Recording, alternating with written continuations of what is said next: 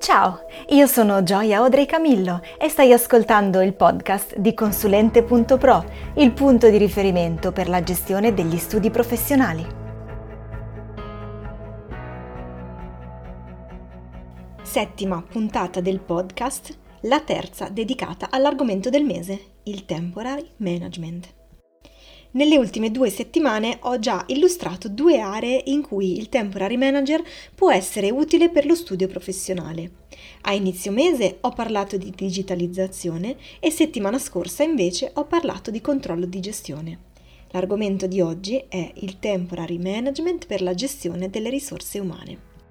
Tipicamente gli studi professionali non hanno un'organizzazione precisa per la gestione del personale, non esiste una area HR all'interno degli studi professionali. Molti studi, ancora oggi, possono contare su dipendenti storiche. Dico ancora oggi perché le nuove generazioni sono sempre meno inclini a lavorare per tutta la vita nello stesso posto e mi permetto di parlare al femminile perché è risaputo che la maggior parte della forza lavoro degli studi professionali sia femminile. Dicevo, molti studi possono ancora fare riferimento su dipendenti storiche. Anche gli studi di nuova apertura, parlo ad esempio degli studi notarili con neonotai, fanno affidamento su dipendenti con un'anzianità lavorativa medio-alta per avere ad immediata disposizione le competenze necessarie per il lavoro quotidiano. Nella gestione del turnover, invece, tipicamente si realizzano queste tre cose. 1. Chi si occupa della selezione delle nuove risorse è direttamente il professionista che infila questo adempimento tra le mille attività della giornata. 2. L'interesse principale del professionista è il costo basso della risorsa, che assume importanza principale rispetto a tutte le altre, o almeno la maggior parte. Concentrato quindi ad accertarsi quasi soltanto del costo della risorsa, il professionista passa la maggior parte del tempo a parlare senza dare la giusta attenzione al candidato barra A e dalle attitudini che porta con sé. 3. I candidati esclusi non vengono informati o per mancanza di tempo o per semplice mancata consapevolezza da parte del professionista dello stato psicologico in cui si trova chi cerca lavoro. Scorrendo gli annunci di lavoro per gli studi professionali è facile notare come questi non siano dettagliati nel compenso, negli orari, nelle competenze richieste, nel luogo di lavoro, alla raggiungibilità di questo con mezzi di trasporto o alla presenza di, per dire, asili o altri servizi che potrebbero essere utili nella vita quotidiana. A causa di ciò, lo studio riceve un numero infinito di curriculum è interessante ricordare a tale proposito che statisticamente parlando un uomo invia la propria candidatura se il suo curriculum combacia anche solo al 60% con le richieste, mentre una donna si candida solo quando le richieste si avvicinano al 100% alle sue caratteristiche. Cosa dicevo poco fa in merito alla prevalenza femminile negli studi professionali? Nel pubblicare annunci mirati, lo studio riceverà curriculum più affine alle proprie esigenze, riducendo il tempo speso in primo luogo per la selezione del curriculum ed in secondo luogo per i colloqui.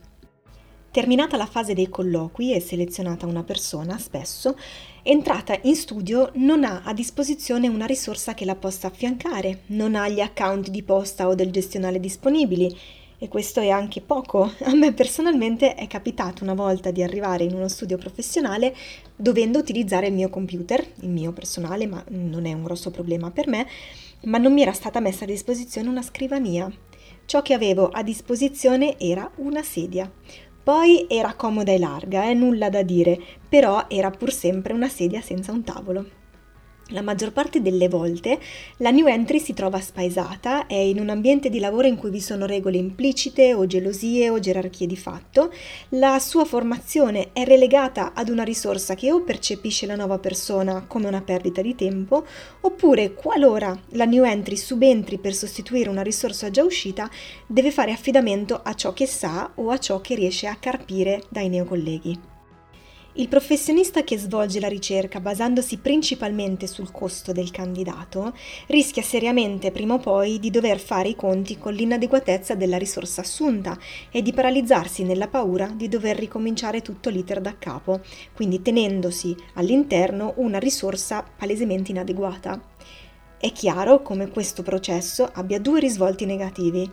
Per il professionista e lo studio è una perdita di tempo e quindi, se avete ascoltato la puntata precedente, di soldi.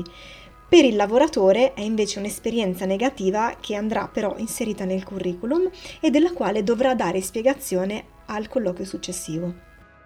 L'apporto del temporary manager nella gestione delle risorse umane può trovare applicazioni in ognuna di queste fasi, dall'individuazione della risorsa necessaria e delle caratteristiche che questa deve avere, alla redazione e pubblicazione dell'annuncio di lavoro con il monitoraggio delle piattaforme, alla prima scrematura dei curriculum, allo svolgimento dei colloqui conoscitivi con la fissazione degli appuntamenti per eventuali secondi colloqui o colloqui tecnici. Il temporary manager in quest'ottica può anche predisporre un kit di benvenuto che contenga tutte le best practice per l'inserimento di una nuova risorsa, come ad esempio l'apertura dei suddetti account o addirittura anche occuparsi della prima formazione. Un altro aspetto da non sottovalutare e di cui può prendersi carico il temporary manager in area HR, quindi risorse umane, è l'individuazione e la comunicazione di una cultura aziendale. Dico cosa ovvia se affermo che in certi ambienti ci si conosca tutti, vero? E dico cosa ovvia se affermo che i dipendenti in cerca di un lavoro sappiano benissimo quali studi evitare e a quali invece inviare un curriculum. Questa cosa, questa reputazione, altro non è che l'employer branding, ossia la fama che in questo caso lo studio ha all'esterno in merito al trattamento dei dipendenti e dei collaboratori. Come migliorare l'employer branding? Come attrarre le risorse migliori e contemporaneamente diminuire il fastidioso turnover? Individuando i valori dello studio e formando i dipendenti su di essi, creando un'uniformità di comportamenti che fondino il senso di gruppo, aumentando la fiducia e la comunicazione. In questo ambito il temporary manager può analizzare le dinamiche interne dello studio professionale per individuare dissidi o malumori, scovarne le cause e intraprendere azioni concrete per ristabilire la comunicazione che è spesso alla base dei problemi. Ecco di nuovo che il temporary manager deve affinare le proprie doti comunicative e assertive. Deve essere in grado di porre domande per ascoltare e creare una soluzione su misura per la realtà in cui è calato, senza imporre soluzioni che possano apparire estranee e quindi non consone allo studio in cui vengono applicate. Sulla base della sua esperienza e delle sue competenze, quindi il temporary manager può decidere di identificare dei KPI, ad esempio per la promozione o per l'assegnazione di premi, magari in welfare, ai dipendenti. Sulla base della sua esperienza e delle sue competenze, il temporary manager potrebbe anche rilevare che il miglior metodo per la risoluzione dei conflitti interni sia modificare il business process. Alcune incomprensioni potrebbero infatti essere dovute alla non esatta individuazione dei ruoli e delle competenze e ancora nel creare un clima di comprensione, rispetto e fiducia per aumentare la responsabilizzazione delle risorse ed incentivare la proattività, il temporary manager potrebbe introdurre lo smart working all'interno dello studio, al contempo accelerando la digitalizzazione che serve anche a migliorare la percezione che il cliente ha del professionista. Occorre tenere a mente che una dipendente annoiata, infastidita, non appassionata farà ciò che deve solo perché deve, non risponderà mai al telefono con un tono cordiale, non farà mai il passo in più e tratterà il cliente solo come una distrazione e un fastidio. Se ci pensate un attimo, anche a voi viene in mente una persona che si comporta così, vero? La creazione di un ambiente di lavoro stimolante, la motivazione dei propri dipendenti diventerà quindi una forma di marketing. La comunicazione interna diventerà poi comunicazione esterna nel momento in cui la dipendente sarà gentile con il cliente e risponderà al telefono con un solare Buongiorno! Il fine ultimo del temporary manager che lavora in uno studio professionale per gestire le risorse umane è quello di alimentare il campanilismo quello sano, quello che fa percepire al dipendente di lavorare per lo studio migliore d'Italia, quello che non fa andare i lavoratori in ufficio solo con l'obiettivo, come si diceva una volta, di timbrare il cartellino per percepire lo stipendio alla fine del mese. Quali siano i modelli per il raggiungimento di questo obiettivo sarà oggetto degli approfondimenti che farò nel mese di febbraio che è dedicato interamente alla gestione del personale. Ci sarà quindi modo di approfondire.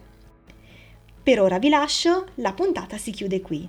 Vorrei sapere da voi com'è stata l'ultima esperienza di ricerca di un collaboratore oppure di un posto di lavoro in uno studio professionale.